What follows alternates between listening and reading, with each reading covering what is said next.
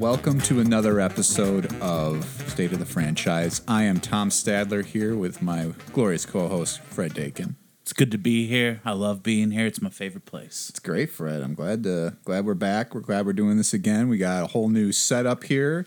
Mm-hmm. We're feeling very official all of a sudden. We're in the stewed. The stewed. Yeah, we have migrated from the living room, which we did for our last couple of recordings, into the studio now, which is also my office.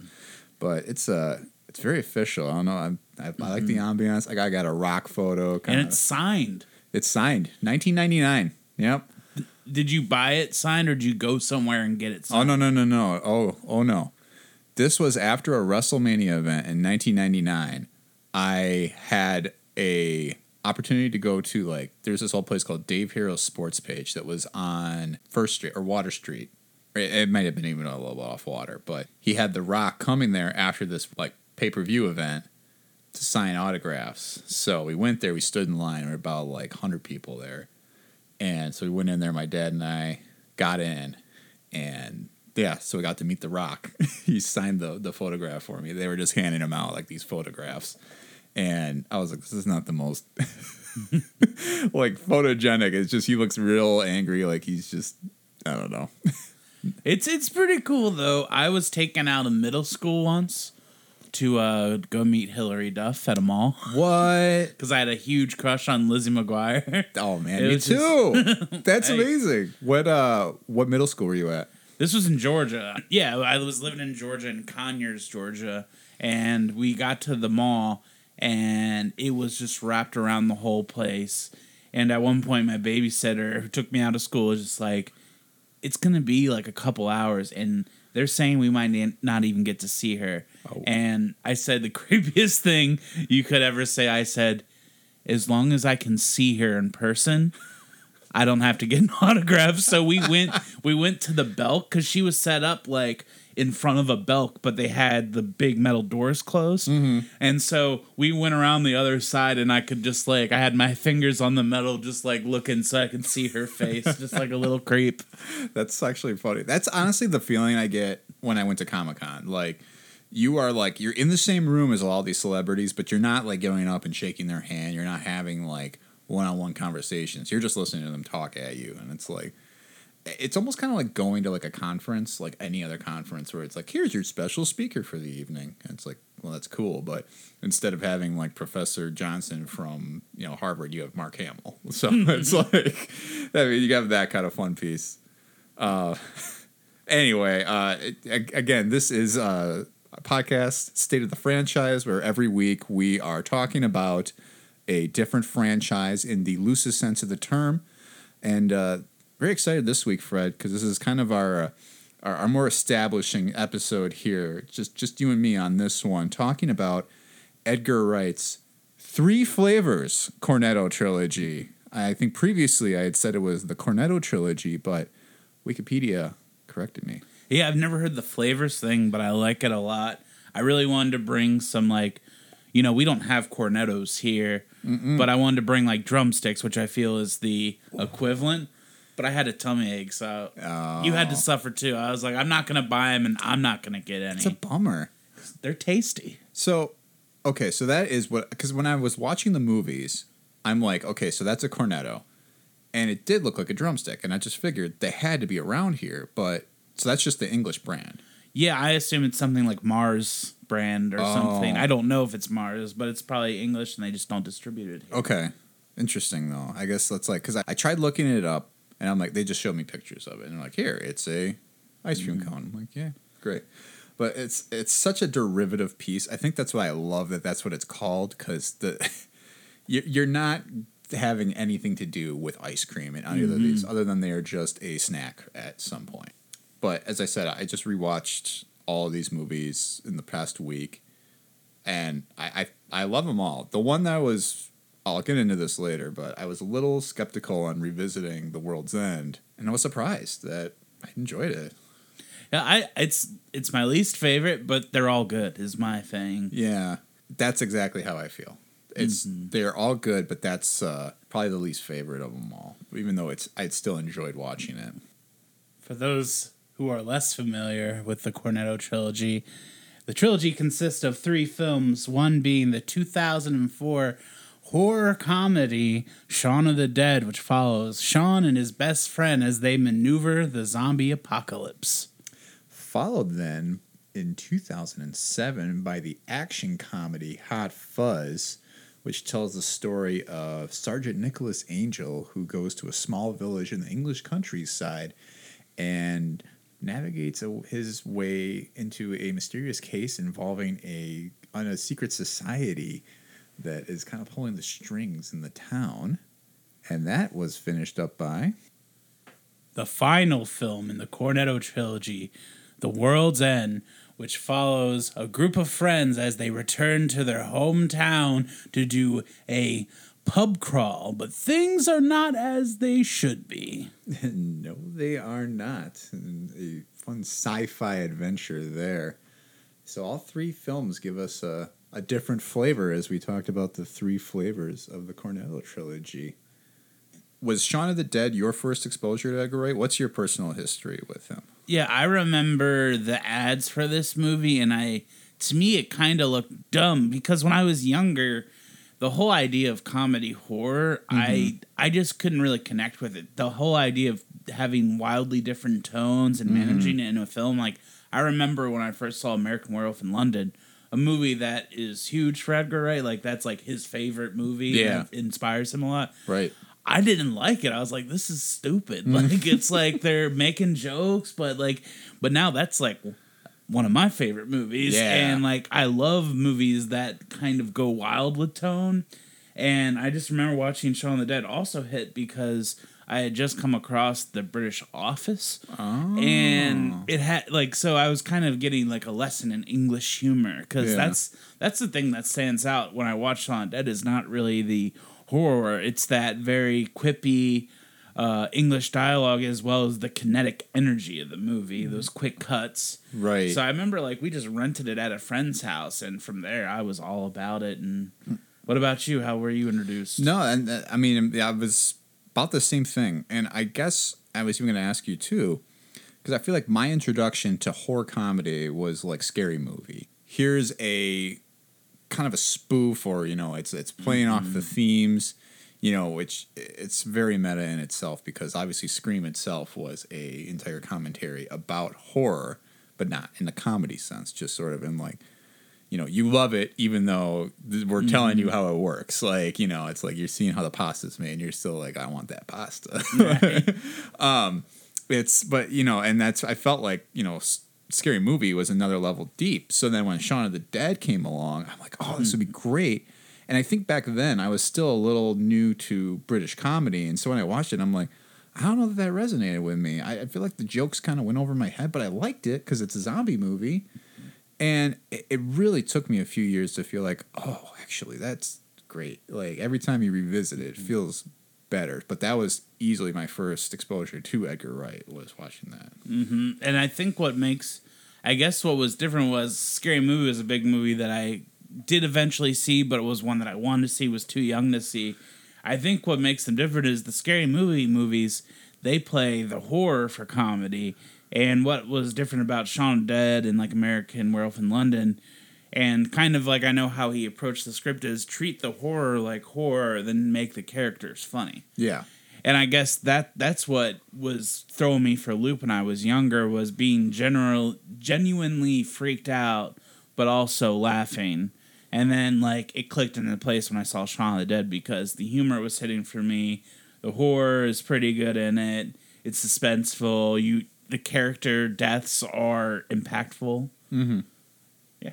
Yeah. No, I totally am right there with you. Or I feel like you do rewatch it and you're almost like kind of like gutted when somebody does go. Even Bill Nighy's character, I'm like, mm-hmm. damn. Like it's like they had like this moment where they reconnected. Mm-hmm. And I remember just as like a you know a teenager being like, I don't care about this. Why why cares about this dad and sort of stepdad and son? And then sort of like, oh, there's a lot of meaning to this. And I think that's one thing I love that Edgar Wright does is he really balances like heart with you know just straight jokes. Well, his friendship stuff is always on point. Just like Yes. like male friendship is always a thing. It's funny you bring bring up Bill Nighy. When I always think about Bill Nighy in uh, Shaun of the Dead, he I don't know if that's the movie he established in, but like of, of that time period from now till back then, there's a Bill Nighy move in every movie that he's in, and it's a ramp up to disclosing information. He goes, I don't know if I've ever told you this, but blah blah blah blah. Like That's true. and that's his move in that. I don't know if you've ever seen About Time Yes. and he he does a lot of like scenes like I don't know if I've ever told you this, but you children mean the world to me. like that's the Bill Nighy move is like the big ramp up and then the like dropping of the emotional Yeah. bomb, and he does it in or uh, Shaun of the Dead. That's true though. Sean, I don't know if I ever told you. No, they did. Even Now I Love can hear it. Actually, he does it with his sound. The guy who's like his Yeah, manager, his producer. Yeah, Yeah, he has the Yeah. same. That was probably the first time he dropped the uh, Bill Nighy Yeah. like truth bomb. You're the love of my fucking life. it's uh, that, he is on a run.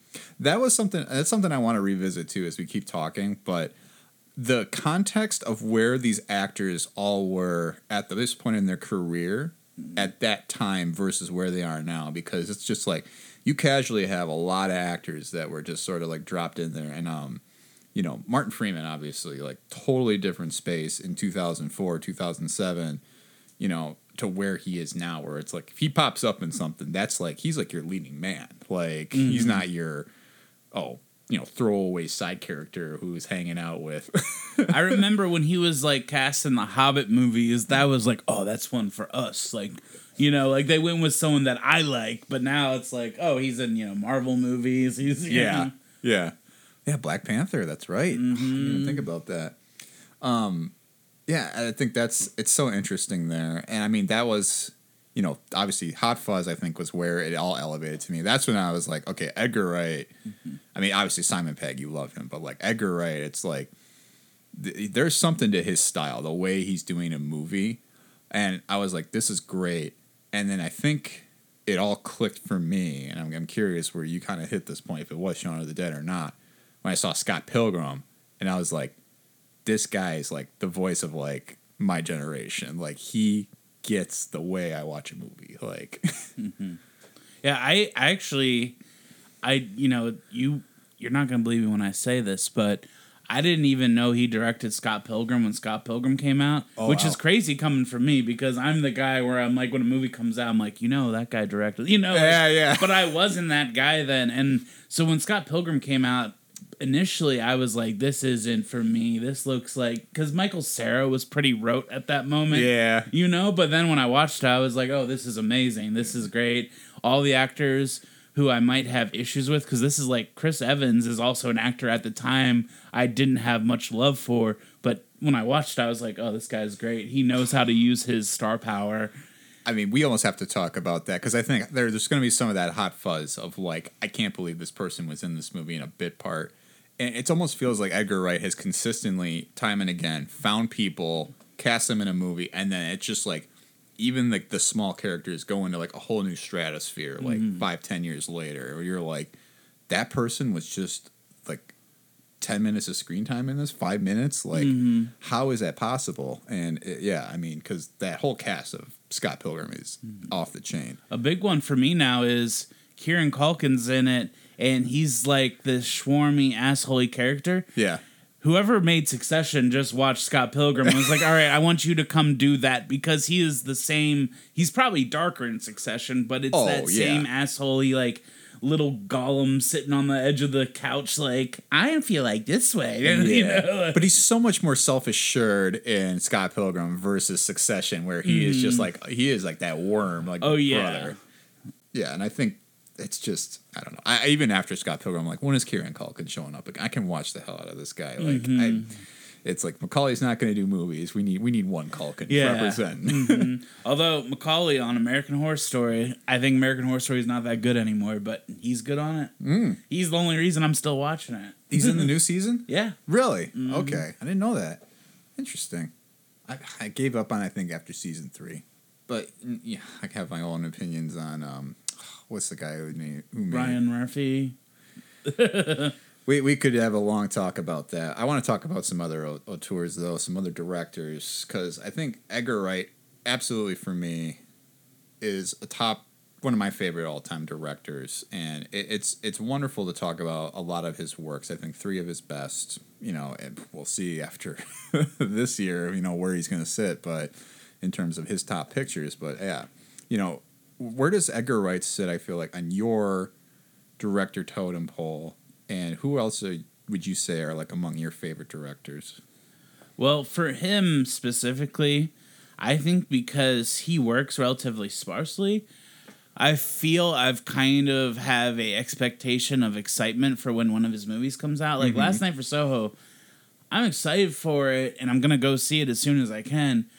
But because he has these nice like breaks where he takes his time with films, like I feel like I'm not jumping at information like I would with like if QT like announces Quentin Tarantino. If he announces like this is my new movie, this is what it's about. I kind of want to know everything about it. Yeah. With uh, Edgar Wright, he is probably in my top ten of favorite filmmakers. But I'm always like, all right, I'm I know he's gonna do something good. So it's like I'm like here for it. And I had for like some of my and I was trying to think of people who like I know filmmaker is a broad term, but the people who not necessarily wrote the scripts too and also directed, but just kind of seem like they have more of a hand in their films than just directing. Yes. Like this is such a cop out, but I mean like Martin Scorsese is like he's probably my guy, but I hate admitting that he's my guy. I, I don't think there's anything wrong though with saying that Scorsese is a talented director. Like it, it- he's, we wouldn't have Quentin Tarantino, we wouldn't have Edgar Wright, we wouldn't have mm-hmm. half of the directors we have today without Scorsese, right? Like he mm-hmm. kind of broke the mold of even what you know some of the USC film brats were doing. You know, it's like he's like, no, no, no, you guys can go make your Close Encounters. I'm gonna make Taxi Driver and Raging Bull, and we're gonna just change the game here a little bit. Mm-hmm. So, And what well what's the common denominator of all these people is they're a bunch of fucking movie nerds. yeah, And I think that really comes into play that what makes a good filmmaker is you can just have this catal- you know catalog style knowledge of film mm-hmm. and you can be like you know Quentin Tarantino is the big example for this. Like I'm gonna do a shot from you know El Bravo from this and it's gonna be this canted angle from this Japanese like thing. I think these are guys who have encyclopedic knowledge of film and can execute it Oh yeah, hundred percent. I think there was an interesting thing too, um, even on the Peacock app, where they were like Edgar Wright catered this list, and I remember, we, I think I was looking at something on HBO where they were like, "Oh, these are all of Idris Elba's favorite movies," and it was like a very like clean cut list of like here's the Suicide Squad because that's like obviously he's gonna pick his own stuff, and it's like here is it was like Dirty Harry, and I'm like he did not pick this. Whereas you looked at this list on Peacock. And I, and at first I'm like, okay, Night of the Living Dead, sure. But then you see American Werewolf in London, and then you see like five deep cuts, and I'm like, okay, he definitely picked this list. The one that the one that surprised me was Dead Ringers on there, which is a movie I've never seen. I'm gonna Mm-hmm. watch because I love Jeremy Irons and that's a Cronenberg, right? oh, I think so. And uh, it's, it's funny you brought that up. Last night we threw on like Bride of Frankenstein, The Shrinking Man. That Shrinking Man, that's a wild movie. I don't Is know it? if you saw that. It's just pretty much them playing with forced perspective. but there is like a moment at the end with a giant tarantula and. I'm pretty much pretty easy when it comes to big spiders in movies. I Mm-hmm. will be freaked out. Yeah, he uh he picked a good one. I know there was a lot that I wanted to check out. I'm probably not going to get around to, but that's all right. And it's just it's like you can tell that a guy like Edgar Wright, like especially when you look at a, list like that, that he has appreciation for all these people. But ultimately, he's going to pull from the things that you see references in his movie. It's like, yeah, the shrinking man. Like you, you probably has a lot that he wanted to put in Ant Man that Oh yeah, I didn't even make that connection, but I bet that was like a thing he was looking back on. Is like I'm gonna use these forced perspective techniques, or I'm gonna do a homage to this. Yeah.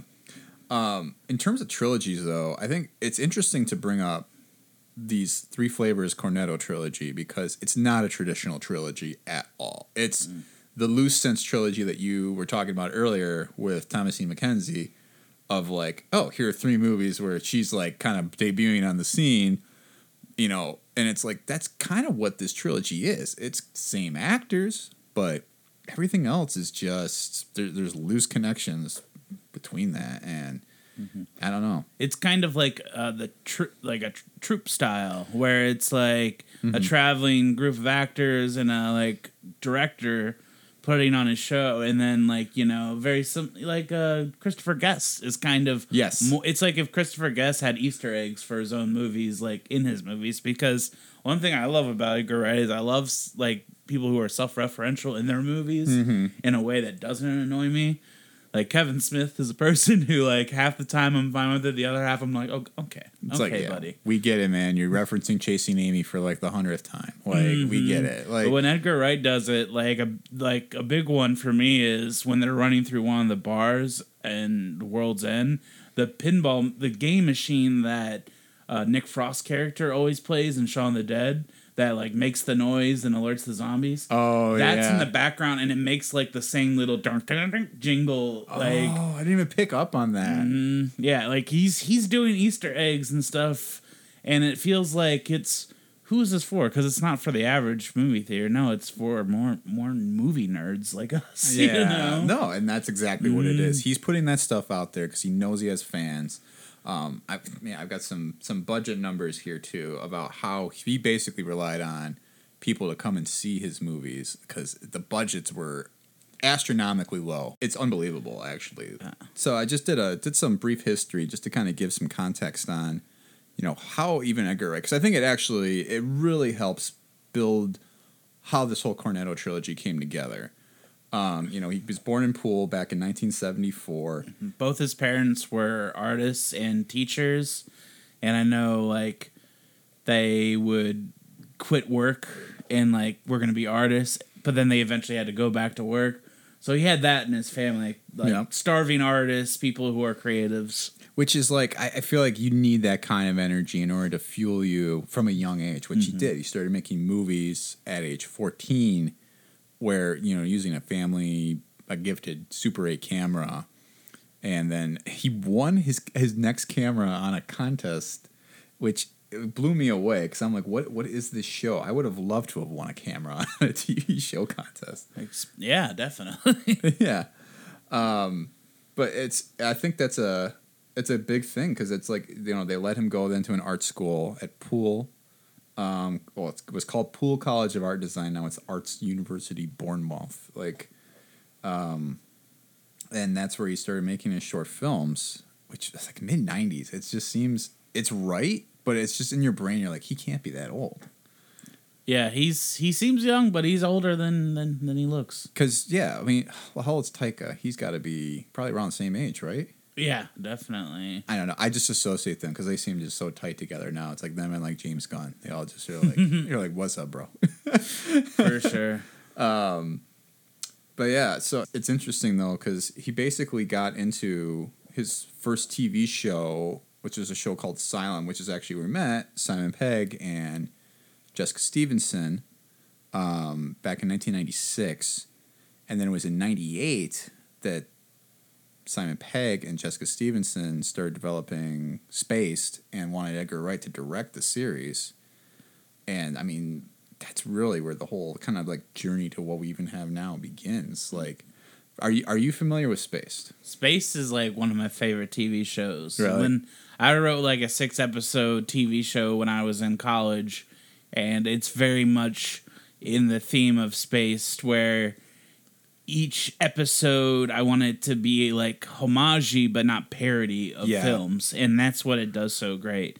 And he continues to do in his movies, but that show is really just hitting on like movie scenes, like nerd culture in such a great way. Well, it really gives you a nice taste of what we ended up seeing in this trilogy. Um, I mean, that's I mean that's really what the point I wanted to get to here is just that like you don't have these movies without Spaced, and it just seems like such a, a happy accident that they are like, okay, we met here, because I mean, you know, you can credit Simon Pegg for what you want. He was the co-writer in all these movies, like. The dude has some talent. I mean, even you know, watching Star Trek Beyond, I was like, "Oh, is he that good?" And it's like, Yes. and he writes on those too. I think, like Star Trek Beyond, especially. I think he's like the co-writer for. yeah, he kind of had to take the helm because I think JJ just dropped out because he wanted to go do Star Wars, and he's like, "Well, uh, what about this? Like, we had a good thing going here, JJ. God, it, I got a whole hot takes on Abrams. I'm just, More like cold takes. oh, ooh, yeah, there are there are some cold takes. Um, yeah, so I think that's that's really though it's a breaking point for Edgar Wright because he gets into this show, they get some success. It, I mean, it's a cult hit now, you know. I mean, and it's all there in the show. Like anything you see in the cornetto is already in the show. Yeah. The dialogue, the kinetic filming energy, the quick cuts, all Yeah. that stuff is like there. Mhm. Nick Frost comes in the scene, and I mean, then you have the whole thing. Nick It- Frost has real Proud Boy energy in space. he does. he does. he's like it actually kind of threw me off guard the first time I watched it, and he's just this like very militant neighbor, and because I feel like I've known guys like that in my life, but like I don't know. Now you're almost like I wish it didn't know guys like that. I love uh, Peter Sena Peter Serafinowicz. I Yeah, might have put- I might have added a little extra in there, but uh, I Oh. love him and he pops up a lot. One of the OG pin- paintball episodes before Community, they had a paintball right. episode. oh my god, that is man. I feel like it all just it all feeds into one thing or another, Mm-hmm. right? Like how many people did they inspire by doing that kind of like you know, I mean, the community does feel like in the very same spirit as Spaced, like the American version, just totally different setting and all of that. But yeah, then you look at, you know, basically then the next movie project, the big movie project they get, Shaun of the Dead. That leads then into Hot Fuzz, and then ultimately to The World's End. With in between there, you've got, um, you know, Scott Pilgrim versus the World, which all of these are written and directed by Edgar Wright. It looks like the only I was trying to look at his filmography from that point forward. The only movies that he didn't have a directing credit on was Adventures of Tintin and Ant Man, which he should have had a directing credit on. We'll talk about that in uh, what could have been. Um, and then he did the Sparks Brothers movie recently that he Yeah, that's the wr- newer wrote but didn't direct. It's a documentary about a band called the Spark Brothers. Okay, are they real or is this? it's a real band. Okay. Yeah. It's like one of those like documentaries about a band where no one knows the band, and then when you watch the documentary, you're probably like, "Oh, these songs are good." Yeah. Just based off what I've heard, I know with Tintin, he was brought in by Spielberg to write and help out on it, but he was either working on Hot Fuzz or World's End, one of those films. It could have been Scott Pilgrim. I think it was Scott Pilgrim. So he actually had Joe Cornish, who I don't know if you know Joe Cornish did Attack the Block, Yep. uh, the the King Arthur movie recently. yeah, Kid Would Be King. Mhm. hmm He had him work with him, and that's kind of where Joe Cornish got his start. Yeah. Although he hasn't gotten to make nearly enough films, I think Joe Cornish is amazing. He's been in talk for like Bond and stuff, and I'm like, I'm there for Do that. it. I mean, honestly, like you watch Attack the Block, and that's that's such a fun movie. I, I actually did watch The Kid Who Would Be King too, and I, I enjoyed it. It was fine. Like there was nothing wrong with what he did for that movie. Yeah, but it, it did it did miss a mass appeal. I feel like, and if it didn't have his name attached to it, I don't know that I would have seeked it out. Um, but I loved the Merlin in it. I, I have a big thing for who's that uh, actress who's the villain in it, and she was in Doctor Sleep. Rebecca oh, yeah, Ferguson. and, and she's in Dune. Yeah, Rebecca Ferguson. oh yeah, Rebecca Ferguson. She's, she's great in Dune. This is this is also a reminder to folks that if you've not watched Dune yet, I recommend it. It's very. I haven't enjoyable. watched Dune. I'm going Sunday because I I know me. I can't watch it at home. I'm too on my phone and in my own head. Yeah. So we're gonna go. We're gonna try to go see it at the Majestic Okay. because they have a. It's not called an IMAX, but it's a IMAX size screen. Right. Right. Like auto So screen. Mhm. we're gonna try to find a showing that doesn't have a lot of people and just check it out there. Yeah. because I need it big. Yeah. I no, need it big. It's it's it's it's good. I'm I- very excited. I, I wish I would have saved it for a theater again. I feel like I said the same thing with the Suicide Squad, but mm-hmm. well, how did you? I know we're jumping around, but I, I don't think we have to talk about this long. How did you feel about Baby Driver? I enjoyed it. I enjoyed it while I was watching it, Yeah. and I feel like it's a movie I don't think about, and also like it's got. It's got a little bit of a blot on it for me because of like that was right when all the Kevin Spacey stuff came out, Yeah. and he's got lines in that movie that's like, and nobody likes taking candy from a baby, and I'm just like, Ugh. it's going to be very hard, you know, especially with a movie like Baby Driver, to separate the art from the artist and not Edgar Wright. And it's not his fault. I think he mm-hmm. was like, here, I have a chance to get Kevin Spacey for this movie. I'm not going to say no. Mm-hmm. But then again, it's like, if you had any idea, maybe you could have gone with like anybody. anybody, yeah, like Lance Henriksen. just every every movie that Kevin Spacey was in digitally put in Christopher Plummer now. I like all, yeah. like what was that one? All the money in the world or whatever. That that would be great. Um, I think I like Baby Driver. Of all the movies so far, I think it's probably lower on the list for me. Um, I love the style because it's very him. The music, I think it was also very timely then too because it was right at the same time that another Guardians movie came out, and everyone's like, these guys are very similar in the way that they love to like do record, you know, needle drops and hmm. you know push like a lot of action forward. They're very quippy, but like I don't know, it's there's something I think about that what Guardians did with the ensemble versus Baby Driver that I was like, yeah, I think mm-hmm. Guardians did a little better.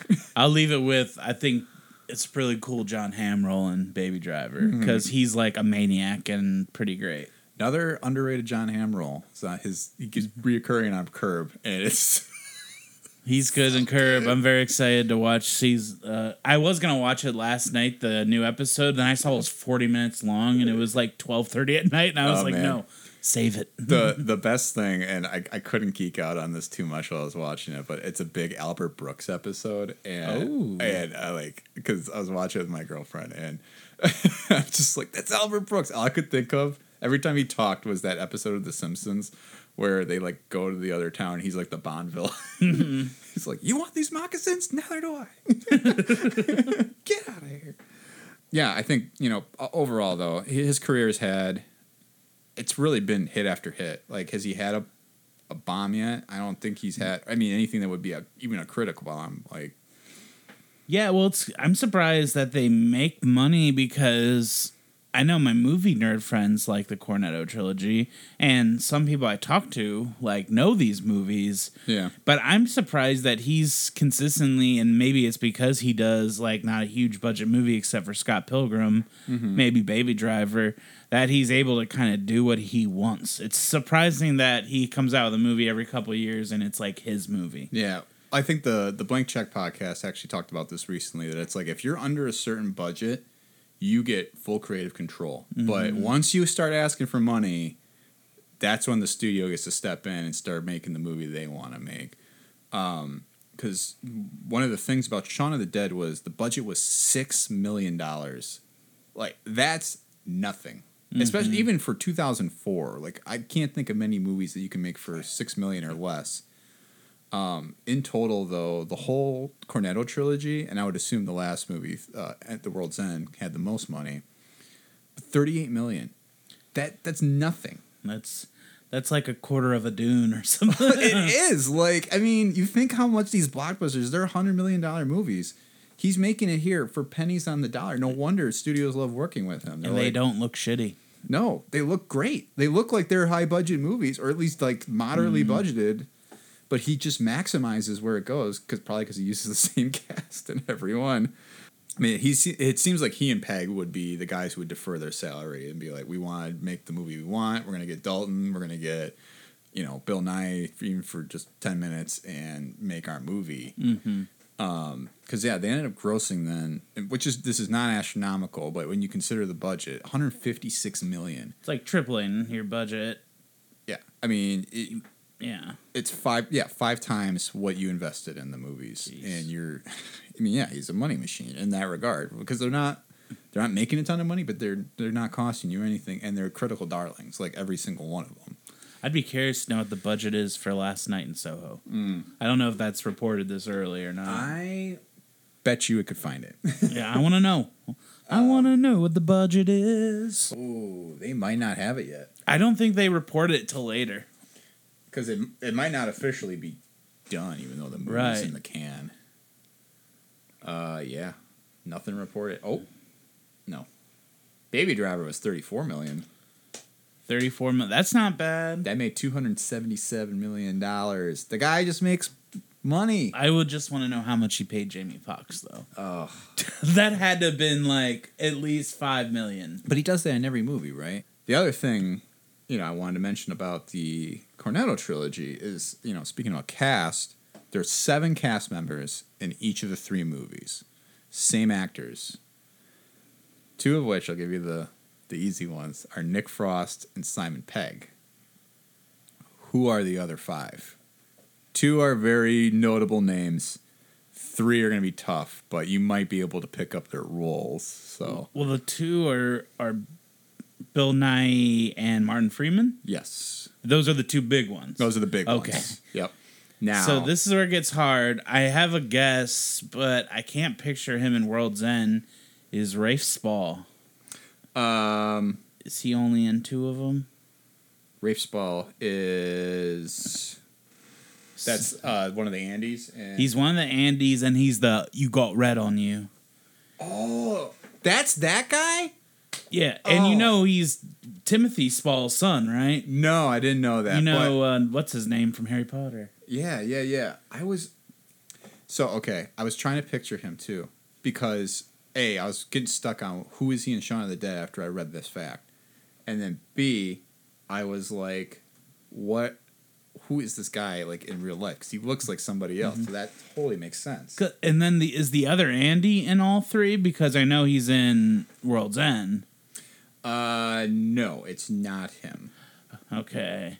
Um, I'm, I'm gonna. So okay, now I don't know her name, but I keep thinking of people who are in two of them because the first zombie that they throw the records at, I know is in the AA circle in the World's End. I don't know if she's in Hot Fuzz. She's not. she's not in Hot Fuzz. Get, No. Is it any more senior citizens? Uh, yes. Oh god. Yeah, I can't I can't even think of 3. Um Yeah, I can't think of 3. Okay. So you had it right with Martin Freeman is one, Bill Nighy is the other, Rafe Spall. Um, her name is um, Julia Deakin. She is so she was the landlord on Spaced. Oh yeah, her. She is the um, the bread and breakfast landlady in World's End. She is Yvonne's mother, the one that's walking with uh, uh, the other the little girl from Spaced in Shaun of the Dead. Mhm. And then I think it's Mary Porter in Hot Fuzz. I'm pretty sure that is the shop owner. Or yeah, not? it's yeah, sh- sh- she's one of the people in the town, right? Yeah, I think she's she either is the one that's in the tavern, or the one that runs like the Is she the one that's doing the crossword? I th- ah, maybe Ooh. Now it's oh, I might have to look up who Mary Porter is. Um, because now I'm like, is she the one that's like, not no luck finding them swans? Then that's the one swan actually. Um, yeah, okay, and then the second one is Patricia Franklin, and this one I struggled with, and I'm just checking this out too. Oh, she is the no luck finding them swans. okay. Yeah. So she was in all three as well. Um, one, she's a spinster in Shaun of the Dead, and an upstairs beehive lady. And man, okay, that's So these are small. Okay, I don't feel as bad. I was getting like You got the three Spall big is the good pull, I think. hmm I mean, uh, let's get into the highlights. I think that's the perfect time to get into it. Is he has a great actor pull in every movie, and the one missed opportunity was not casting a Bond in Shaun of the Dead. right, which I wonder if he could have gotten like Lazenby or something. At that point, you could have got Daniel Craig, like right. yeah. Like he was that was way before he got what he wasn't Bond yet though, so that's the Mm. other problem. yeah, he had the first Bond, but I still think like what we know about Daniel Craig and him and um him being in Knives Out and all that, and maybe he's different now because after all this James Bond time, he wants to be goofier. Mm-hmm. But I think he likes being funny. Yeah. So I think if they would have given him like a good role somewhere, you know, he would have killed it. Yeah, he's definitely he's got that like Chris Hemsworth feeling to him of like we're gonna put you in serious roles. Like no, no, no, I'm gonna do better with comedy. Like let's let's do Mhm. this. Um, because yeah, I think I mean we'll definitely get into that piece of it all, but the casting is easily one of the biggest highlights I think for this whole trilogy. It's just like how on earth did he know? It's like how did he know? I mean, he knew that these people were good, right? But it's just I think when we talk about Hot Fuzz, which I, I do want to get into that right now, is he's got Olivia Colman in a side role. Is it the lady from The Favorite? Yeah, she's the the what is she? The Queen, Queen, Queen. Elizabeth, Queen in Elizabeth. the Yeah, that's the, what I the thought. Crown. She's in you know uh, uh, Fleabag. She's a stepmom in that. It's just like yeah, Olivia Colman's blowing up. I was like, she's arguably the biggest actress in this movie, or the biggest actor in this movie, and she's a, been a bit part in. She's in Hot Fuzz or yeah, Hot Fuzz. She's one of the yeah the cop team. Oh yeah, she's one of the cop. Because she's so like she is in that zone of when she was in the awards show and she won that award. Uh-huh. That's like her character in Hot Fuzz. Yes. oh, I know. She feels like that's her who she is in real life, which is funny because she's so self-deprecating. you know who else was one short of a trilogy? Who's that? Filch. Yes, he was. And Serafinowicz was also in the third one. He was. Yes, which I had to look up because uh, I found it, and they're like, "Yeah, he plays um, some redheaded guy," and I'm like, "What?" Hmm. so, but they were close, but no cigar. There's a lot of There's a lot of twos, and it's killing me because those yeah. would have been the, the ones I'd like to show off with. but yeah, right. But it's Hot Fuzz. I mean, you got Jim Broadbent, you've got Timothy Dalton, you have Olivia Colman. you have Martin Freeman, Bill Nighy, Cate Blanchett. I mean, even if these Cate guys are in- Blanchett's the one it's a bit part, right? Like, you have to have a sense of humor to be that role because it's like, oh, we're gonna have you in it and no one's gonna see you. But I mean, those eyes don't lie. no, Those eyes do not lie. you know, you know who she is right away. Mhm. Um, I'm trying to to find his name. I mean, it's the Hound. He he's like roided Big Billy Zane. I always think of. How? What's his name though? I got. It's like what's what's even the character's name? I can't even think of it now. Uh, Grop. No, that's that's that's very fun. Uh, I think his name is Rory something. Yeah, like Rory can. Yeah, Rory McCann. Yeah, That's him. Which it's like, even just playing a grunt, and I think especially after seeing Game of Thrones, and you know he can be very verbose and like mm-hmm. he's like, "I'm doing your fucking tasks." like mm-hmm. it's just like to hear him just being downgraded to like a one note like lunk. Mm-hmm. It's it's just such a good turn for him. What was funny because I'm pretty sure they shoot Hot Fuzz in the town that he lived in for a while. Okay. Because he apparently lived like in time in a small town, and he worked at a supermarket very similar to the supermarket. Was he the cart boy? he he he was a loader, and he said that he wanted to have his boss's name in it, but he couldn't because the boss's name was Stockwell. Oh. And he thought that was too much of a clever bit. Like no one would believe that was real. Like, Oh man. you're gonna have your grocery guy called Stockwell. yeah. And apparently he was a Freemason, but didn't keep it on the hush.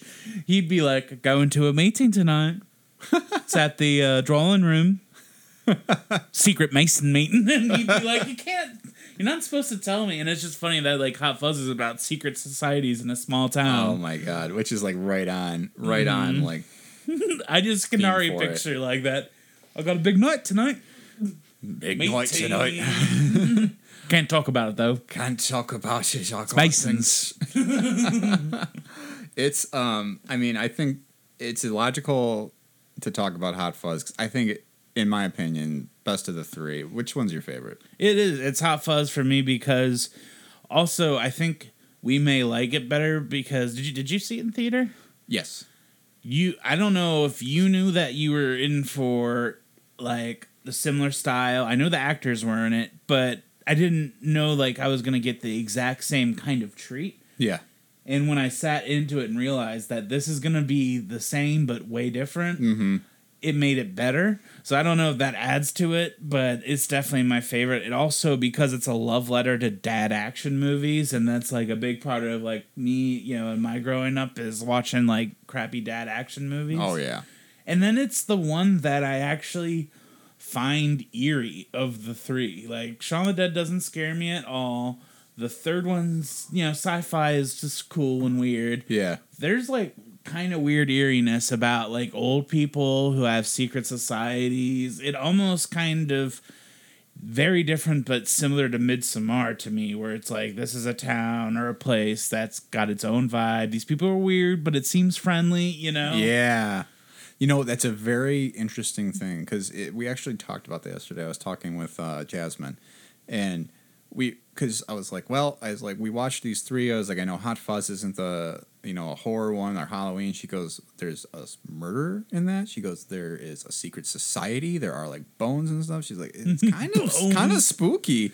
And I'm like, I guess when you think about it, it really is sort of a, a weird kind of like, yeah, like a cult movie as much as it is like a buddy cop movie, Mm, right? And it's got I think it's the it's gorier than Shaun the Dead based on just the one Timothy Dalton death. Oh, well, he doesn't die.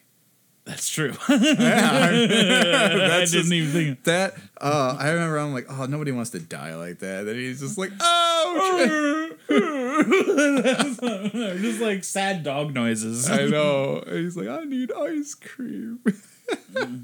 It's um, it's such a ridiculous movie, but it really just is. I think because it's just so well acted, it's like every beat pays off. Like there's like when when he first gets to town, now Simon Pegg, and you have Nick Frost asking him all the questions like, you ever jumped through the air with two guns? You ever you know just fired at somebody while you're driving? You ever done this and that? And it's like by the end of the movie, all of those things happen in that last like 20 minute stretch where they're like, you know, coming after the caller, like, we're going to blow this whole fucking thing open. And like, mm-hmm. it, it's just, it's a movie that, I mean, all of his movies are so self aware. You can talk about The World's End, how like each bar is kind of like, It's metaphoric of the situation. yeah, the, thing, or the names describe what's actually going to be happening in that scene, right? in Shaun of the Dead, he calls the shot of the plot in the bar. Like I forget the dialogue, but he's like back here for shots at blank, mm-hmm. and he goes through all the stuff, and it's the same where it's like a kind of similar to what happens to them back here for shots at the bar. They get the shotgun at the end, Yeah. but yeah, I recommend anyone read that scene where he's like planning out their day. It's literally like all the stops. Oh man, that's a that is actually it's it's a, such a trademark. I feel like even if you go beyond this trilogy, it's very apparent in this, but he always pays off like every little breadcrumb or every little like Chekhov's gun that he throws in the movie. It always comes back and pays off. It's like that's the sign I feel like of a good director too, or good writers. Yeah. You know that they are just like, here's our bit.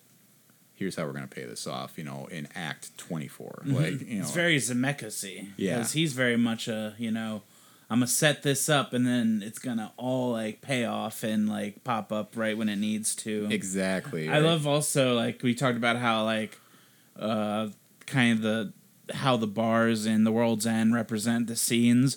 I also just love how I know for a while they were saying that Shaun the Dead is a metaphor about being like in a serious relationship, how you have to kill off your best friend and your mom to be in a serious oh, relationship. Oh yeah, I suppose that's interesting. I never thought about it that way. That that really is a whole allegory for that. I was even gonna say now that movie hits a little harder in a pandemic, or mm-hmm. having gone through a pandemic where it's like, okay, here's what it's like to be cut off from the outside world, where you're holed up, and you know you do have to like pick: Am I gonna go help my mom? Do I have to deal with this person? You know, oh, I hate these friends, and it's like you start like telling people like hard truths, and you know, it's like, are you gonna put up with your friend who's like negligent about the whole manner? It, it really was like, oh, you just you can't help but think about it because like here's a pandemic, here's how things responded, and it's like, yep, that was that checks out.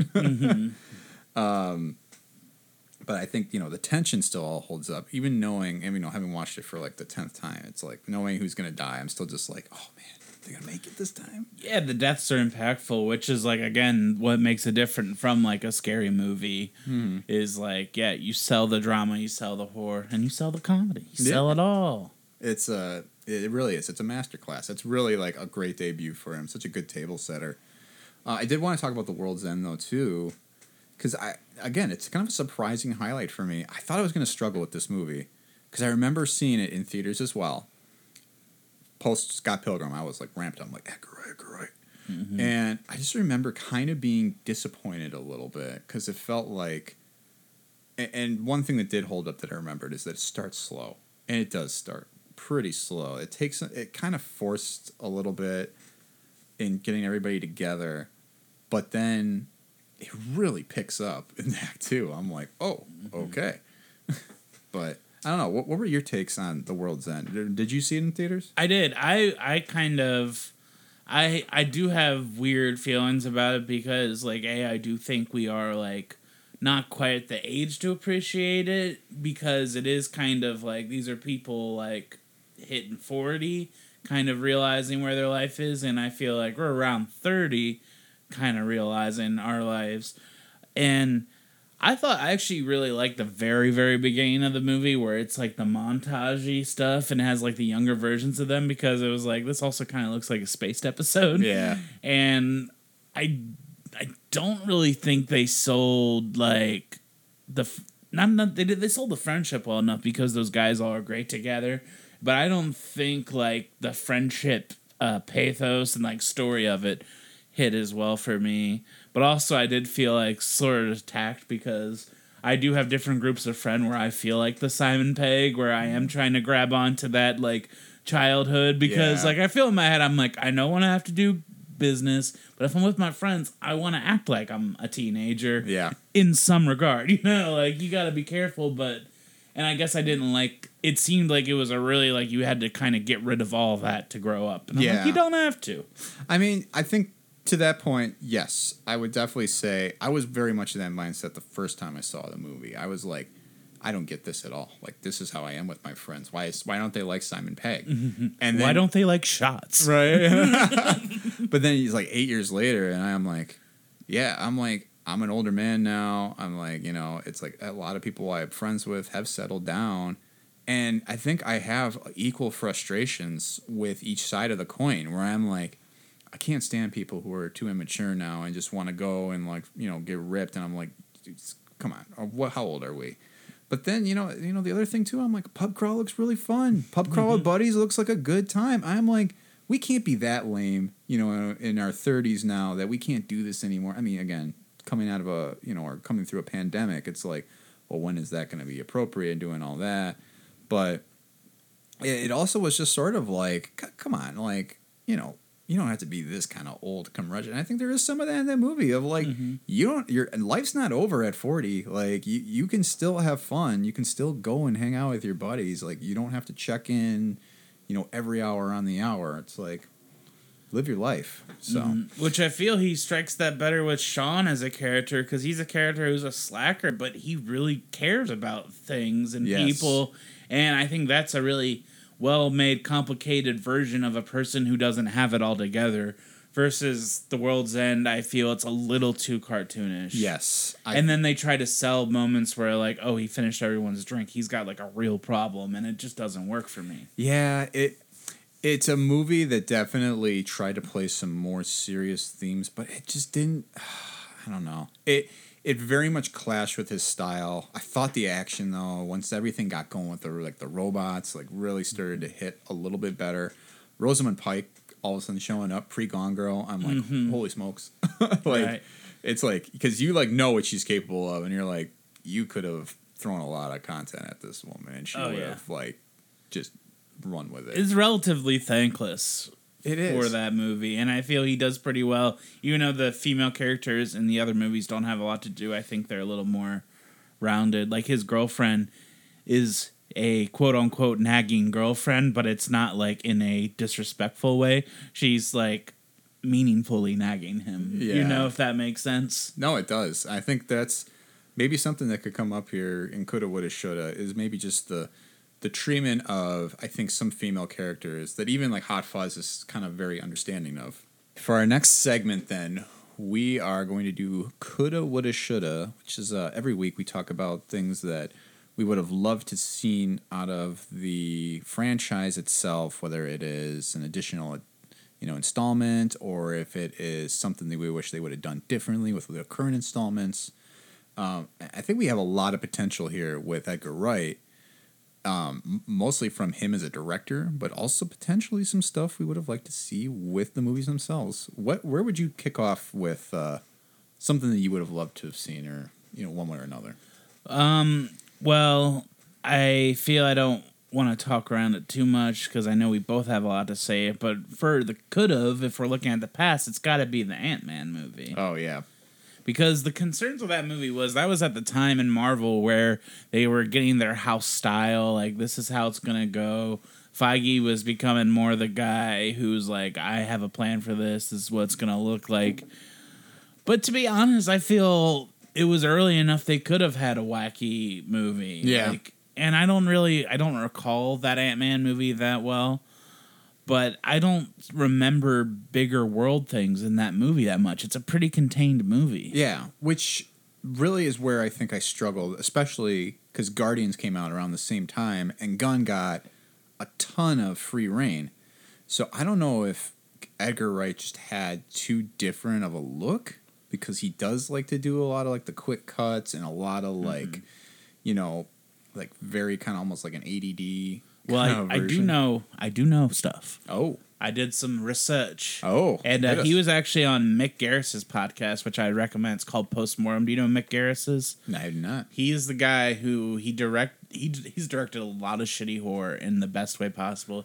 He's made the Sleepwalkers movie, which is the cat horror movie that's written by Stephen King. It's not based off a book. Okay. He's also he directed or wrote um, Hocus Pocus. He's the guy oh, sent the okay. where he said it's like it's time for me to get my money or whatever.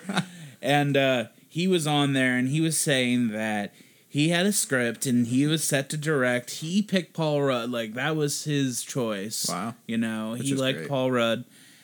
The thing what happened was the studio said they want to send him a rewrite draft from like their house guy or in studio person. Mm-hmm or it could have been I can't think of the director's name, the guy who ended up helming it. Um, uh, Peyton Reed. Peyton Reed. And maybe he wrote the script, and pretty much he told himself that Edgar Wright said he's gonna look at the script, and when he looked at the script, he said, "Well, this is kind of not my baby anymore." And apparently, it was a super amicable split. He said he wasn't really interested, and they said it was fine. Mm. So I doubt it will ever happen. Maybe now that we're getting movies like The Eternals, but I, I like to think that the door is still open for him to make a Marvel movie, especially if you think about Into the Spider Verse. Yeah, which it seems like would very much be his thing. Which like, I'm glad that maybe there is a door open though too, depending on how his couple movies coming up here do. I mean, I feel like Last Night Soho is going to do a lot for what what opportunities come up, but you know, X Men's going to presumably come over. Um, you know, it's like there's a lot of different characters, a lot of new characters you can tell stories about. Like him doing like, man, you know, you think just Wolverine is simple, or like you know, mm-hmm. a Gambit movie finally, maybe with or without Channing Tatum. I want I want Fukunaga to do the Gambit movie because like I want like a real Southern movie because yeah. isn't Gambit from like Louisiana yeah, or New Orleans? Cajun, yeah. I'd love like a real Cajun-y True Detective but funny sort of mm. like goofy. Yeah, I don't know. I'd love that. That would be good. I would um.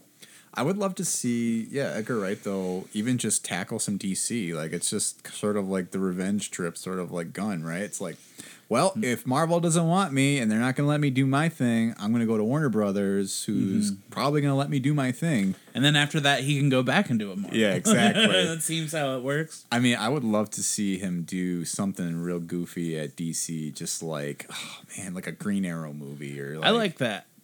Like, yeah, I would say don't touch my Batman. Yeah. I, am very I'm very touchy with my Batman. Keep it dark. Don't make it too goofy. yeah, no, absolutely. But like, you know, there's plenty of other DC properties oh, yeah. that could be picked up and it's like why not? I'd want him to pick up one where I'm like, "Who?" oh, man.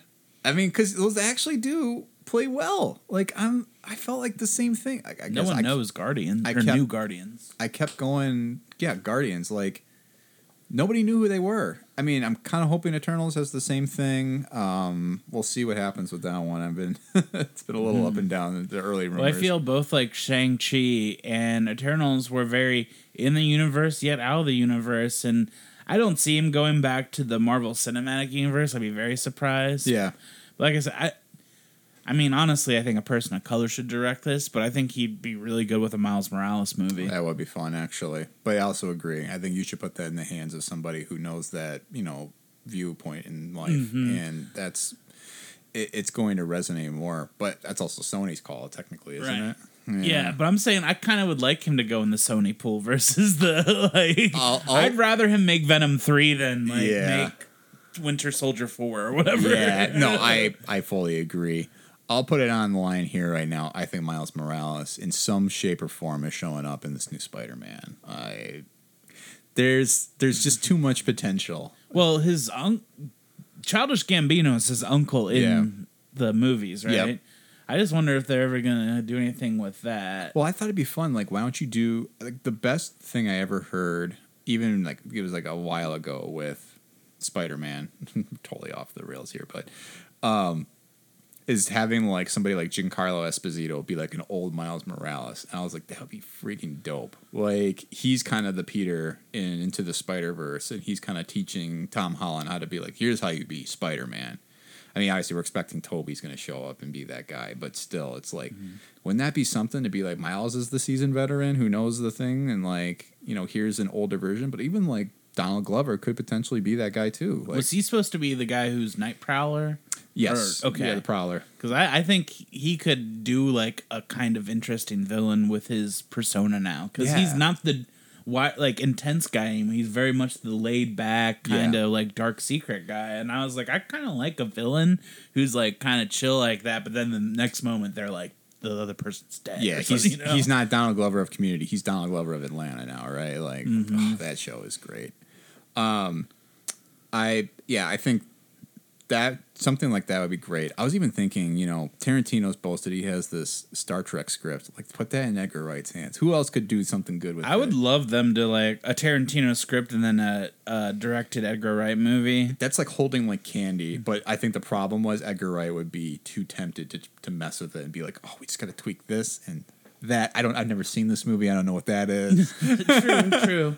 I um I had an idea that he would never do, would have no interest in doing, is uh, especially after if you look at Scott Pilgrim, I want to give him like a three picture deal for the Mario trilogy, oh my god! and I want it to be Mario, Mario Kart, Super Mario Bro, no Super Smash Brothers Oh, and it's like so it's not even technically a Mario. It's like a weird Nintendo, and I just feel like he has no interest in doing this. He's probably not even the right age for it anymore. Like you want someone who's like our age who's in the business to make this. yeah. But just imagine like that Scott Pilgrim aesthetic for a Mario movie. It would be actually very fun to see that. Now, would it still be Chris Pratt though? As Mario? no, it would definitely not. I want him to pick someone like Bob Hoskins, like who was like, "Oh, this is perfect." I like- shouldn't be. It honestly like. It, it's interesting that they went with Pratt. I, I know why they did it. I get why they did it, but it's also like because they were like, "Oh, we're gonna grab Ben Schwartz to be Sonic," which was inspired because Ben Schwartz can do that kind of like high energy. he also already kind of sounds like Urkel. Like he has Yeah. like that voice. it like it fits because it was I remember originally too being like Ben Schwartz. I'm just like that's Jean-Ralphio, and then you listen to him do Sonic, and you're like, it plays. It definitely plays, and you're just like mm-hmm. because and it's also nice that it's not somebody like a Ryan Reynolds where he brings that Pikachu like. Like he brings, he's basically his personality in Pikachu's body, right? Mm-hmm. Instead, it's like no, Ben Schwartz is Sonic, like, and now I feel like we're gonna get more though of like here's Chris Pratt doing Chris Pratt things is Mario, I'm like, I don't know. It's weird that Charlie Day is Luigi too. Because I always pictured Luigi, because Luigi doesn't have a lot of character development in the games, TV No. shows. But I picture him as a chill dude. Like Yeah. I picture Mario like, oh man, I gotta, I gotta go save the peach. I gotta go do this, and Luigi just like. when do we start? Like I feel like that's Luigi style. Like, what do you need, brother? Mario, Mario, let me like, tell you something, huh? you, you, you, you eat mushrooms. It, it's getting out of control mm-hmm. here. I want it to be. I want it to be like in the town where Ben Affleck walks into Hawkeye's like house. And he's like, "I want you to come do some things with me. I can't tell you where we're going." And then he's like, "Whose car we taking?" I want it to be like that. Renner would have been an interesting pick for that too. Renner would be a great Luigi. Jeremy Renner is Luigi. I'm here for it. I want all that. That's a no. That's a good. That's a good pick. Yeah. Um, um, I was gonna. I'm sorry, jump in. I was gonna say I had part of my coulda, woulda, shouldas. The idea of a fourth cornetto. oh, what theme would you do? I had two things, and they're not even. That, I'm not in love with them, so I'm kind of like maybe you shouldn't do this. Yeah. But I kind of want like a Christmas movie. like I would love a holiday movie. I think he could do something with that, and I really like. um I think he could do kind of like something that's got like a genre thing to it, like a horror Christmas movie. I don't know if you ever seen Rare Exports. No. That's like a movie that kind of balances that pretty well, or even Krampus, Oh. which is like that kind of. It's very much a Joe Dante style movie, like Gremlins. I'd love something like in the vein of Gremlins, and that was on his list of movies. Or I just put Medieval, which I was kind of picturing that uh, Danny McBride movie that's not very good, Your Highness Oh. but him doing it, but Edgar Wright doing it, kind of like Slackers in the medieval. But Yeah. then again, you can't really c- cast Simon Pegg and Nick Frost as like slacker dudes anymore. They kind of have to have more of a grown up role. I a think. A little bit, yeah. But also, I feel like if he's gonna add any kind of like darker elements, or like maybe even like if I, for some reason my brain's going to like Christmas horror, like Black Christmas, or Christmas or horror medieval, which is like Army of Darkness. It's like, well, then you're basically just doing a rehash, which maybe he could do a pretty good turn on it, but I don't know. I think those definitely would be fun to see. I was even thinking just doing like if he was going to do something more horror themed for another movie, he could do like another like haunted house, which would kind of be fun, or maybe just a straight up slasher, kind of take Hot Fuzz to like the next step of like what if like like Simon Pegg and Nick Frost were like detectives, not the same guys from Hot Fuzz, but just totally different. Where What if like I would love a slasher at a Harry Potter esque school, like an English prep school, Oh. but like kind of do it where it's like this isn't Hogwarts, but y'all know Mm-hmm. this is Hogwarts. I do kind of love that too, though, because I think it does have something that's like it's that tongue in cheek of like here's a fantasy world, but yeah, there's just straight up like just some dude murdering people. That is a thing, isn't it? Like, isn't there like a fantasy story where they are like investigating? Like, I feel like you know what it is. I'm thinking of. um Did you ever play Wolf Among Us?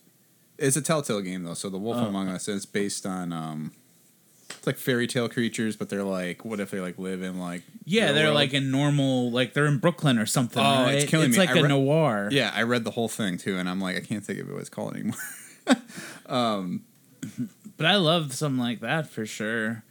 And before I'd be like, well, they've got their three movies, but ever since uh, Toy Story four, I feel that's what I shove in everyone's face. yeah, You know, Fables is the name of the the book that I was thinking of. Um, yeah, I know. And Toy Story four, I'm still mixed on. I like it better than three. what? Oh, we're talking about this another day. the Toy Story episode. But I guess where I was trying to get to, with, even with the trilogies too, because I was going to ask you about, you know, what are some of your favorites. But I really, I, I kind of think the question I want to know here: Do you prefer kind of the threaded story of a trilogy, or do you kind of like that more anthology feel? And I kind of think about like Indiana Jones, like as like an, an anthology, where it's like, yes, it's the same movie, it's the same character, but he's doing totally different things in each one. You're picking up at different times potentially. Yep. With the second one being a prequel. Um, I had like the lame answer of, well, it all depends. Uh, and the reason is because yeah, like trilogies like Lord of the Rings, in some to some extent Planet of the Apes. Although I don't love the last movie, I feel is relatively tight storytelling. Mm-hmm. But I also feel we look at like the most recent trilogy of Star Wars. Where it's like they're trying to thread it, but they have the missing pieces, so it doesn't Yeah. really come as one. But I do think there's merits to having the kind of Indiana Jones style dropping in thing. The only thing that you lose with that, you get the blank slate of kind of starting over with a familiar character. Um, but what you lose is kind of that pathos. And the big example, and I was going to ask you before we start recording, but I'm going to ask you on air. All right. Can I spoil No Time to Die? I've watched it. I know you have, but Okay, well, we'll give spoiler warnings here. If you have not seen the new James Bond movie, No Time to Die, please hit fast forward on your recording right now. You may proceed. we are in spoiled territory. So, Spoiler territory. uh, that I know that's not a trilogy, but because I would describe James Bond when you have one actor, it's very much like Indiana Jones. We're like, oh, we're finding him here. Yep. When at the end of that movie, when they try to sell me a death of Indiana or Indiana Jones of James Bond, when he dies, I didn't really feel much. Yeah. And I think that's the big kind of uh, split for me between having something that kind of picks up randomly, having a new story, versus having a threaded story where you can have those big moments. You can have. I'm sorry for not using another. No, I'll use a trilogy. Lord of the Rings. I mean, like just the build up of that. Him Yeah. putting the, the dang ring in the fire. Yeah. Like is built up to that.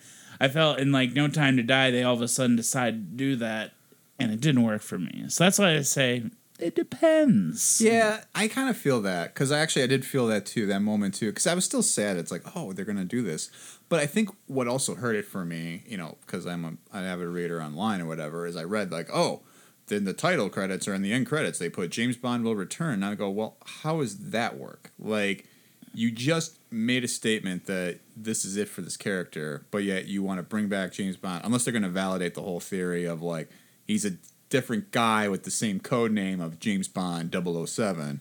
Like, I don't know. Which they murkied that up a little bit with the 007 thing Yeah. with the other uh, So- agent. So I, I, I hear you, though. I guess there's something to.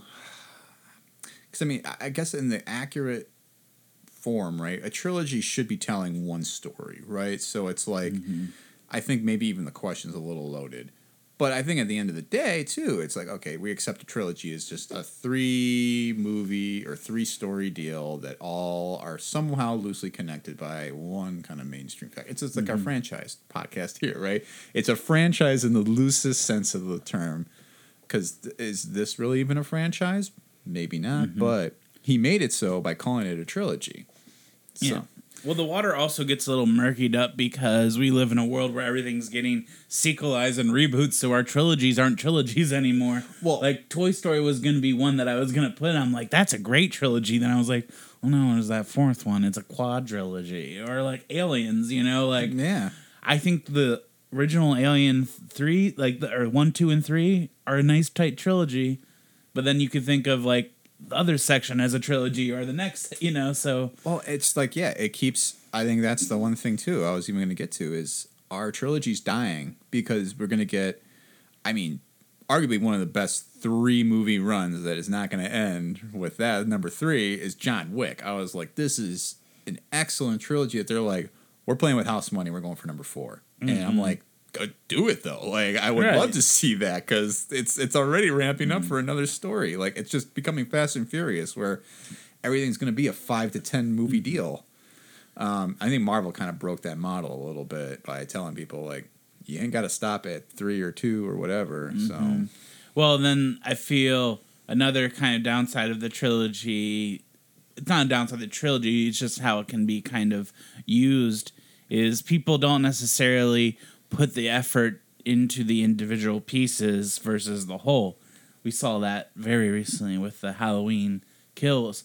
I have a feeling the third one's going to be better than the second one. It has to I don't be. know if it's gonna. Yeah, I don't know if it's gonna be much better, but I have a feeling they had like a good idea for what they wanted out of a trilogy, and they were like, "Well, we need a middle movie where this is gonna happen." So I love the idea of three movies that tell one story and they're all individually satisfying, but I think that's just a really hard needle to thread. it is well, and think about it too in terms of like how a lot of TV so or TV series are structured now, right? You typically have. I, I, think it's becoming a more popular model. I'm thinking of like back to Watchmen. There was a eight episode miniseries that was 45 hour episodes each. So you calculate that out. That's almost eight hours, right? Three movies could be about what seven and a half hours if they're each two out two and a half hours each. Like mm-hmm. probably with this Halloween trilogy that we're going to be getting here, and it's very much just like the format is that we want to tell an eight hour story now, or you know like a seven to eight hour story that's going to require multiple installments in order to give you the proper tools to get which I mean I'm on board for because I feel like we're getting better stories by giving more time to do character building and world building. But then you have stuff like Halloween Kills where I'm like, what did we learn? We have the little boy from the first one who just turns into big angry Anthony like mm-hmm. oh man.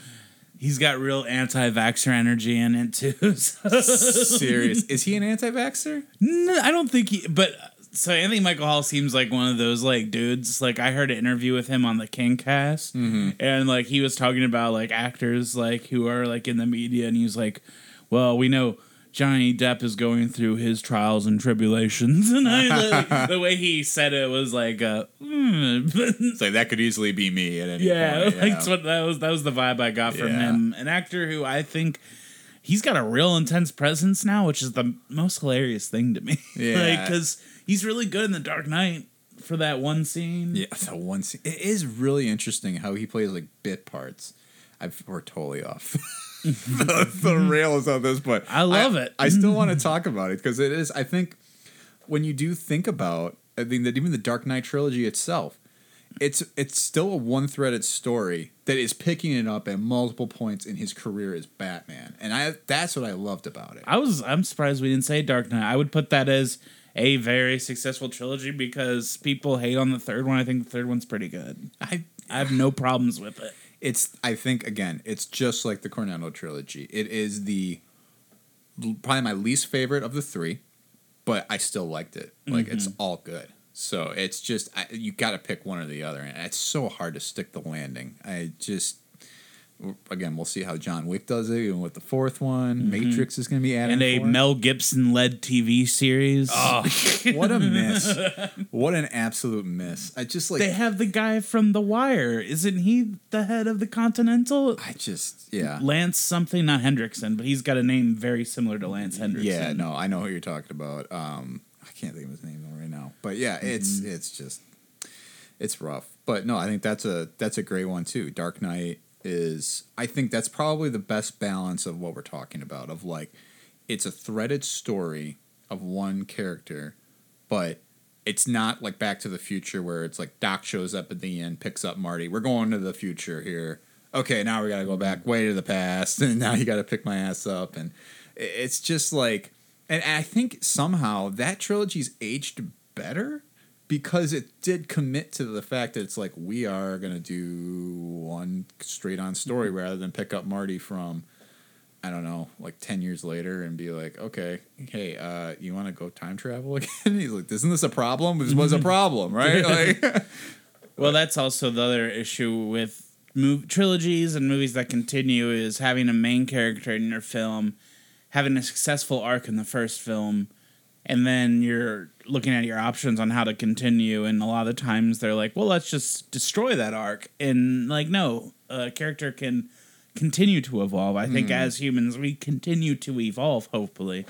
And I feel like that's kind of the thing in the second Back to the Future. It's like, okay, in the first one, I know it's a little weird because he gets like a nice car at the end, and that's kind of a weird message. But I think the Yeah. thing that's weird is he has to be selfish for the plot to continue. Yep. And I don't think he's that character anymore. I think it works and it's fine. I love the second one, but I think that's a big issue with continuing movies is being true to the character's development. Iron Man 2 is the worst of that. yeah. He's like an asshole again for no reason. You know, that is actually a, a good thing I thought about too. Because I was actually I was trying to brainstorm some trilogies before we started talking about this. I was like, well, man, Marvel's gonna kind of wreck the Captain America one. I mean, we have the Steve Rogers Captain America trilogy, and then it's gonna hand off to spoiler alert. Sam Wilson, which I, I mean, I'm, I'm I'm excited for because that was probably my favorite part of Falcon and Winter Soldier was his arc. Um, but yeah, I mean, you look at the Iron Man, which is going to theoretically stop at the trilogy. Like, eh? Yeah, I would say I hope good. it's like a Halloween kill situation because I love 3 Mm-hmm. like three might be my favorite of the Marvel movies. I think it works better now after Shang-Chi. Like now that they've kind of been like, here's the real Mandarin. Yeah, for sh- okay. Yeah, I get that. I, I guess because you're you're you were a comic book guy, right? Or Uh, you're or at least yes. a comic character person. I feel a lot of people were bummed, and like me not caring at all. I was like, "Oh, that's cool. You guys are just doing your own thing." and people who love comic books are like, "Don't do that." Yeah. well, uh, yeah. I guess the problem with that, not to get off on a whole other tangent, is that, I mean, for one, the the Mandarin obviously it's as a reference to like Eastern Asia rather than the Middle East, which I thought was an interesting reimagining for this story because it's like oh our greatest like struggle right now is in the middle east so we can tell a lot of interesting stories by doing a terrorist you know who's from the middle east. I, I felt like the problem with that movie is that ben kingsley was so good as like the playing this terrorist hmm. that you're almost just like disappointed that it wasn't him. You're like he seems like he's got his shit together Like, he's menacing like when he's playing that part Got that like kind of southern accent going. yeah i know I forget his line, but you're just like, "Oh, listen about this." Like, americans yeah, that's, it. that's that's the voice. I love it. Yeah, uh, which is so funny now when he comes out with the English accent, he just sounds like a lunk. Um, speaking of things that we like better than the other, we'll get into our power rankings this week, um, which I want to do two rankings, Fred. I want to do the Cornetto trilogy itself, but then beyond the Cornetto trilogy. Well, hey, let's do that. Let's start there. Start there. So, where would you rank these three movies? Well, definitely, like we said before, Hot Fuzz is easily my number one. Mm-hmm. Shaun of the Dead is easily my number two, and World's End's my easily number three. Which, hey, we were talking about trilogies, sequels, much like Empire. This is the sequel is strong here. Yeah, the second one is the best. So here's where I'll add the twist, though. If you throw in Scott Pilgrim and Baby Driver, where do those slot into your rankings? So we're doing a top five here of just Edgar Wright's movies. I think they might. I think it would be Scott Pilgrim above World's End, and then Baby Driver at the back, driving up the rear. Wow. That's interesting. So you would put Scott Pilgrim below Shaun of the Dead. I would. Okay. I think I would put it above Shaun of the Dead, but maybe below Hot Fuzz. That's maybe my one debate. Your number two. and I only I say it because of this is that I think it does so much Scott Pilgrim that is of like a very like teenage version of like what Hot Fuzz is doing. Like he's very much in like a cer- certain mode right there where it's like his it's just he's kind of feeling himself a little bit there where it just seems like oh yeah, these two things feel good. I think he's got the cast that are really driving the story. There's a lot about kind of like, you know, a person who's sort of disillusioned, kind of coming to and really stepping up. I think it just kind of picks up off of what Shaun of the Dead did there too. Very like, similar theme. yeah, like kind of like you have to.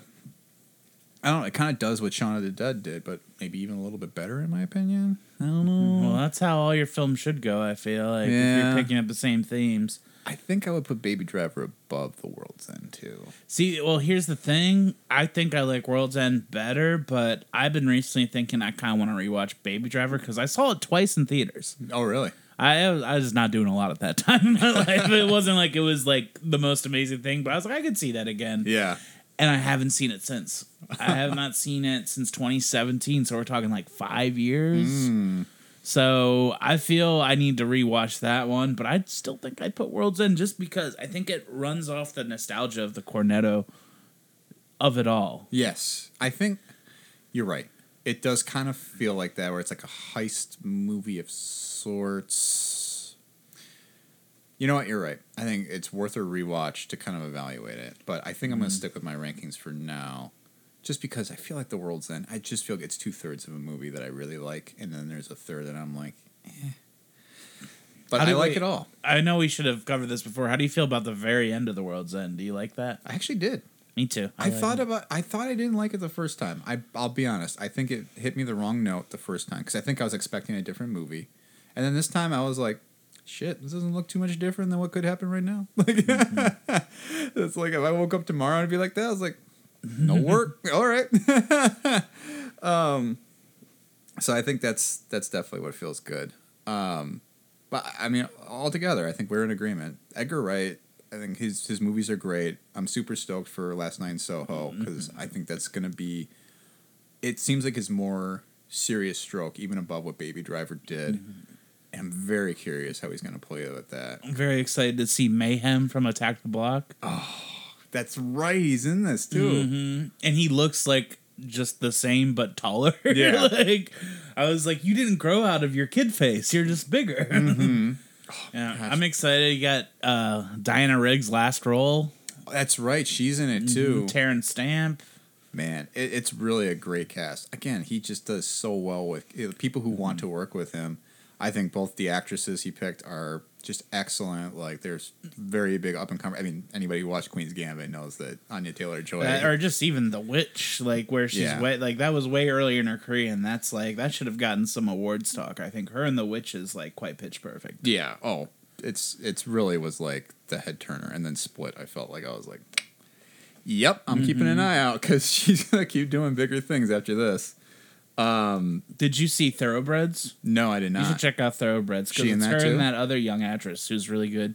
She was the actress in what's what's the movie where they do VR and it's Spielberg. Oh, Ready oh. Player One. Yeah, that um, actress. Oh, I know who she is. She was also in um that Sound of Metal movie with uh Oh, really? yeah, she was pretty good in that too. Um interesting. I didn't But know it's they- those two, and it's um.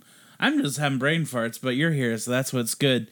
The young actor who died, who was in the new Star Trek movies. Oh, yeah, yeah, yeah. it's Uh, his last movie. ugh. Anton Yelchin. Anton Yelchin. The name I kept thinking was Patrick Fugit. oh, no, that's somebody They had slightly similar vibes, but Yeah. not the same. No, it's uh it's a shame, but that's great. I think he's like again, you know, Edgar Wright's working with a lot of great people who are all linked into like these great projects. It's just it's just night and day. Like it seems like everybody who comes through there ends up doing something just huge. Like I mean, you know, from Hot Fuzz to Scott Pilgrim to everything else. I mean, I highly recommend anybody who's not seen all parts of the Cornetto trilogy seek it out. It's nothing's too scary for you. It's perfectly palatable. Um, Yeah, so I think it's great. If you watch Baby Driver, just imagine it's Christopher Plummer. That's your way out of getting around the Kevin Spacey of it all. Um, yeah, and I think that's that's gonna wrap us up for this week. Uh, stay tuned for next week, though. We're gonna dive into our first video game franchise.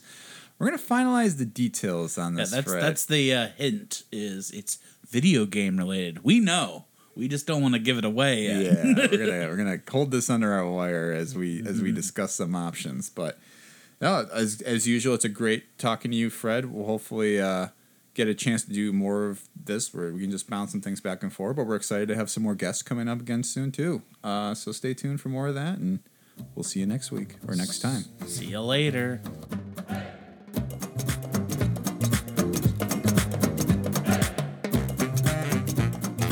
Thanks again for tuning into this week's State of the Franchise. If you're enjoying what you're hearing, please subscribe to our podcast so you can get the episodes just soon as they drop. And uh, if you're really feeling generous today, please remember to rate and review us. It really does help get our name out there. We're available now on Spotify, Apple Podcasts, and wherever you get your podcasts. Uh, stay tuned next time, too. We'll be talking about Crash Bandicoot. So if you were a PlayStation player from back in the day, we'll hit you with the nostalgia train. And if you never played it, maybe it'll be something you'll be able to seek out for yourself and enjoy for the first time ever. Thanks, and we'll see you then. ダメダメ。